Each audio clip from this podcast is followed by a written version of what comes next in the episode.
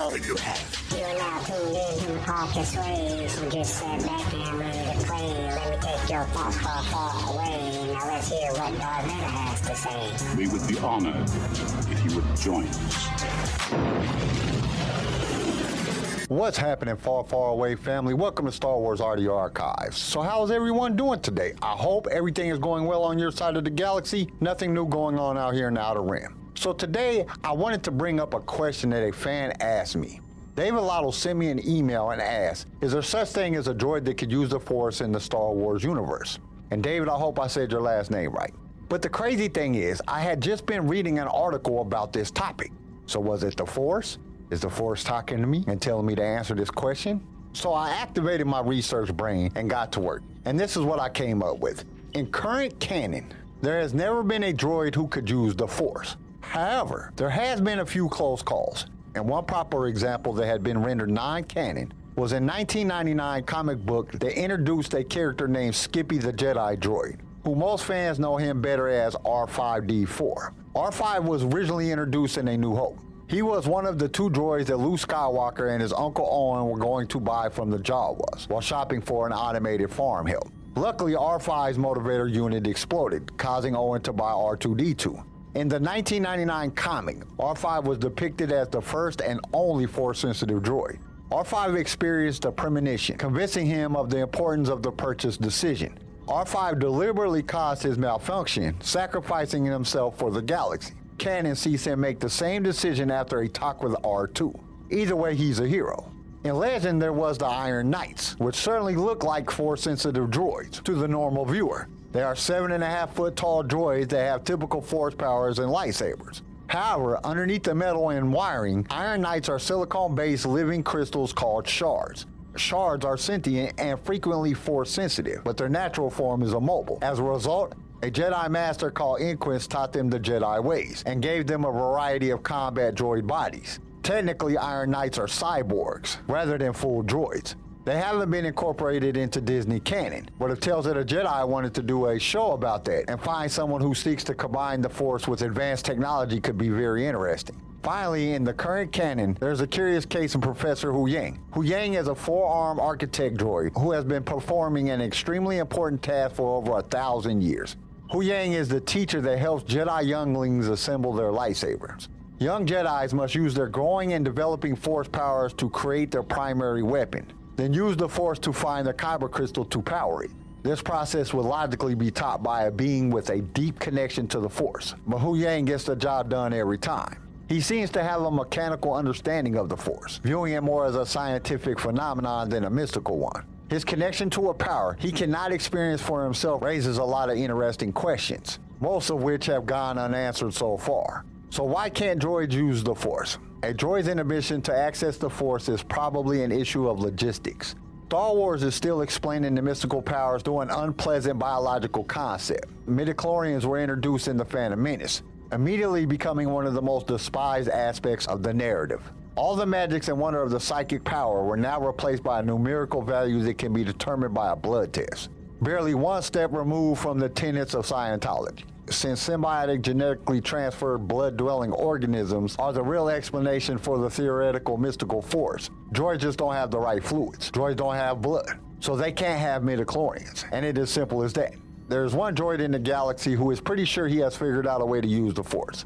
000, frequently referred to as Triple Zero, is a protocol droid of the same model as C-3PO. He was designed with the same general purpose, but he also specializes in torture and interrogation. Triple Zero suggests that draining the blood out of a victim with high midichlorian count and inserting it into a droid could grant the droid powers. The theory hasn't been tested, and Trip is unpleasantly vague with some of the fine details. He's also evil and seemingly obsessed with draining the blood out of people so he might just be trying to buy himself some more test subjects. Droids have gotten the short end of the stick in the Star Wars universe. They are either doing demeaning labor for some ungrateful organic life, sacrificing themselves to save the day, or being mowed down in droves by more important characters. If there is any truth to Triple Zero's theory, it might be time to test it out. But then I ask myself the question can the Force use a droid or a ship? In one of the books, but for the life of me, I can't remember which one, it talks about the creation of the Millennium Falcon and it had a mind of its own way before it got off the assembly line. Can we say that the Force was using the ship knowing that it would be instrumental in the years to come? As we all know by the end of the saga, it had three different droid brains in the system, but for some reason they all did the same thing. It is hard to speculate on how the true Force works. Remember, Obi-Wan said that it binds the galaxy together. So if the Force is holding the entire galaxy together, that means there is more to it than just midichlorians. And that means that a droid or a ship could be used by the Force itself. Or maybe the midichlorians are in every element, and since metal is a combination of elements, maybe a droid could be Force sensitive. There is no real answer to this question. If we go off of what Obi-Wan said, yes, they can. But if we go off of what Qui-Gon said, you must have living cells. Either way, I have never heard of a droid that could use the Force and I could never find any reliable sources that a droid had ever used the Force. So if anyone can find somewhere where a droid in fact used the Force, shoot us an email at sway.audio at gmail.com and let us know. Okay, now let's jump back into Brotherhood. Because when we left off last week, Anakin and Mill had just disarmed all the bombs. Then they decided to rest. Mill was exhausted from all that they had done. Anakin rested a bit, but he could not figure out why these bombs were there. What did all this have to do with Obi-Wan? Then Mill started to feel sorry for the people, and Anakin had to tell her to focus on the mission. So let's see what's happening now. This episode is brought to you by Shopify. Forget the frustration of picking commerce platforms when you switch your business to Shopify, the global commerce platform that supercharges your selling wherever you sell. With Shopify, you'll harness the same intuitive features, trusted apps, and powerful analytics used by the world's leading brands. Sign up today for your $1 per month trial period at shopify.com slash tech, all lowercase. That's shopify.com slash tech. Mill Alabeth.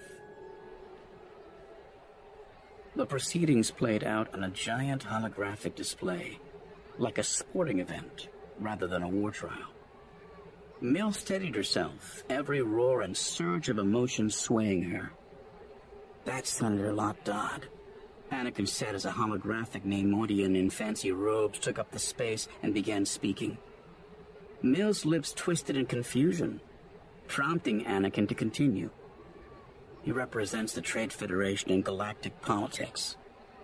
They've committed to remaining neutral in the war, have disavowed Nute Gunray, Cato Neimoidia is the center of their operations.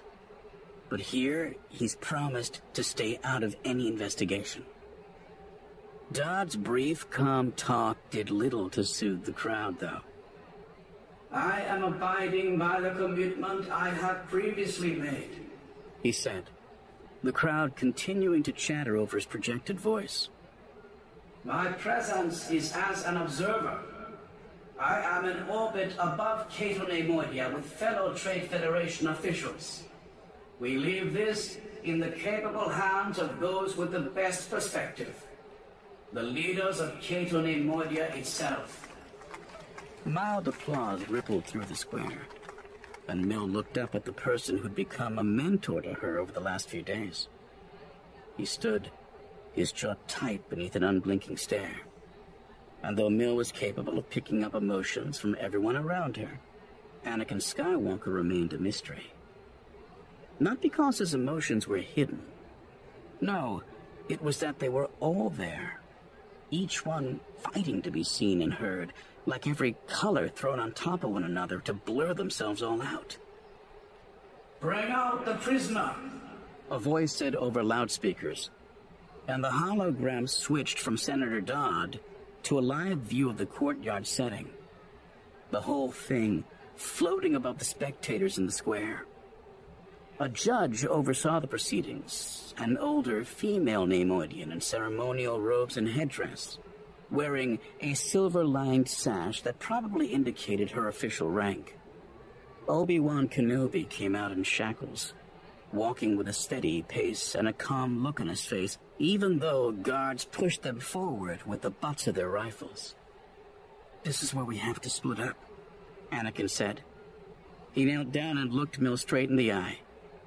There it was again, that whirlwind of emotions that seemed to both orbit and permeate Anakin, unlike any other Jedi she'd ever encountered. Perhaps unlike any other being in existence. What lay beyond that at the eye of the storm? The past few days had exposed her to so many different types of people in such a range of circumstances that her unique ability evolved into instinct. She found herself being able to filter the waves of emotions and reset herself like a muscle. It grew stronger and more controlled, rapidly becoming something that connected her with the Force without overwhelming her senses. Except with Anakin. It's Kaley Cuoco for Priceline. Ready to go to your happy place for a happy price? Well, why didn't you say so? Just download the Priceline app right now and save up to 60% on hotels. So, whether it's Cousin Kevin's Kazoo concert in Kansas City, go Kevin, or Becky's Bachelorette Bash in Bermuda, you never have to miss a trip ever again. So, download the Priceline app today. Your savings are waiting. Go to your happy place for a happy price. Go to your happy price, Priceline. Listen, he said, stick to the plan. Know what to look for. We'll rendezvous when the time is right. And trust in the Force. But more important, he nodded, as if he were saying this to himself. Trust in yourself. Understood, Master. I'll see you soon, youngling. With that, Anakin moved swiftly like he rode a wave that carried him through the crowd of people. Several seconds later, and Mill couldn't have found Anakin if she tried. She pulled her dirty, torn hood over her head and set out in the opposite direction, doing exactly what he'd instructed. Look for a way out. Voices broadcast overhead. Official declarations that reviewed the recent days, from Obi-Wan's arrival to the events that Mill watched as a holographic replay. The confrontation in the Cato Neimoidian office, the chase along the terrace and parapet, his eventual capture. But she ignored the details, not needing them, and instead focused on the things Anakin emphasized to her. First, there needed to be a path that provided solid cover and easy stealth with the ability to switch things up should they need to lose guards. Second, as few obstacles as possible, which Mill took as find a stretch with the fewest guards. She searched, using the Force to provide a deeper perspective to her space in the ways that so many in the temple had taught her over the years. And the more she sank into the Force, combining her natural abilities and reading what the Force told her, the more she felt like each step forward increased her capabilities and her understanding of herself. She was glad that she'd skipped the gathering. A lightsaber didn't find the way. Not in a situation like this. The broadcast continued. A lengthy speech going step by step over the rooftop chase. And Mill moved as fast as she could, only to hit a wall of emotions that stopped her in her tracks. The massive wave of pain all came from the south side, and as she closed her eyes to let the force color in her true vision, she saw it. Not the damage of the people watching the trial, but injured Neimoidians and others lying down in a huge makeshift infirmary. The voices of the trial faded away as Mill gave in to the vision the burning red silhouettes of each and every person filling up her mind's eye until she finally forced herself to return to the here and now. She opened her eyes and found herself some ten meters from the infirmary, a white tent draped over a shoddy frame, as if the force had unconsciously pulled her there. One breath, then two, then a third went in and out, a calming technique that reconnected her mind and body and she noticed a detail that might just save herself, Anakin, and Obi-Wan. R2-D2 rolled up behind her. The droid's beeps sounding like they chastised her for leaving him behind. I'm sorry, R2, she said, patting the droid on the dome. Can you scan for any guards? I don't see any. I don't sense any. I only sense patients lying down. An internal whirring came from the droid, sounds that Mill didn't quite get, followed by droid language that she didn't quite understand. But the rhythm of it told her enough. R2-D2 agreed. There weren't any guards nearby. I don't think they're guarding this infirmary, she said. The droid beeped some more, and Mill took slow steps forward. They might not be guarding any of the infirmaries. Are they doing this to let them recover in peace? Or does the military just. Her voice trailed off, though R2D2 waited patiently. Just not care? Her pace quickened, and the droid soon followed, the sound of wheels rolling over gravel. Come on, let's find out before Anakin does whatever he's gonna do. Okay, this was a very short part. It starts with Anakin and Mill viewing the start of Obi-Wan's trial.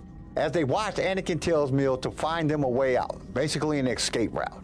Then they separate with Anakin reminding Mill to stay focused on the task and trust in the Force and herself. As Mill explores searching for a way out, she is hit with a vision of people in pain. She pulls herself together when R2 rolls up complaining about her leaving him, and that was really the only thing that happened in this part. Like I said earlier, it was really short. It didn't even give me enough to say whether or not I liked it or not.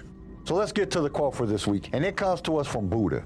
He said, Your purpose in life is to find your purpose and give your whole heart and soul to it. This quote from Buddha speaks of an importance of discovering our unique purpose in life and committing ourselves fully to it. The concept of purpose can sometimes feel abstract or hard to define, but it is essentially the reason we are here on this earth. It's the thing that makes us feel like we have a place in this world and that our lives are valuable and important. When we have a sense of purpose, we feel motivated, inspired, and fulfilled. For many people, discovering their purpose can be a lifelong journey. It often involves exploring different interests, trying new things, and figuring out what truly makes us happy and fulfilled. It can also involve overcoming obstacles and setbacks and learning to navigate the challenges that come with pursuing our dreams. One way to think about purpose is to consider the example of a bird. A bird's purpose is to fly, to soar through the sky and explore the world from above. When a bird is flying, it is fully immersed in its purpose, and it experiences a sense of joy and freedom that cannot be matched. In the same way, each of us has a purpose that is unique to us. It might involve helping others, creating something new, exploring the world, or any number of other things. The key is to discover what that purpose is and commit ourselves fully to it. For example, imagine a teenager who loves to draw. They spend hours every day creating, sketching, and painting, and they feel happiest when they are immersed in their art. As they grow older, they start to wonder if they could pursue a career as an artist, but they also worry about whether it's a practical choice and whether they will be able to make a living doing something they love. This is a common dilemma that many people face when they are trying to discover their purpose. We often worry about whether our passion and our dreams are practical and realistic, and we can be hesitant to fully commit to them. But if we look to the example of the bird, we can see our purpose is not something that can be defined by practicality or reason. It is something that comes from deep within, from the very core of our being. And when we find that purpose and commit ourselves fully to it, we can experience a sense of fulfillment and a purpose that makes our lives truly meaningful. So if you're a person who is still trying to figure out what your passion in life is, don't worry. It is okay to explore different interests and try new things. Keep pursuing the things that make you happy and fulfilled, and eventually you'll discover your purpose. And when you do, commit to it wholeheartedly and watch as your life begins to take new meaning and purpose. Okay, that's all I have for this episode. Join us next week for part 40 of Star Wars Brotherhood. We hope to see you there. Thank you for listening to Star Wars Audio Archives. Join us next time for more Star Wars adventures. If you would like to listen to other episodes of the show, you can follow us on your favorite podcast directory. If you enjoyed the show, we would greatly appreciate a five star review. Once again, thank you for listening, and may the Force be with you. Sway was created by Keen Eye Shed and is a production of Pick Film Media and was distributed by Swaycast Networks. This show was produced by Quentin McDaniel. Star Wars Brotherhood was read to you by Jason Odega. Sound design by Theodore Thompson. I am your host, Kyle, and we will see you next time in a galaxy far, far away.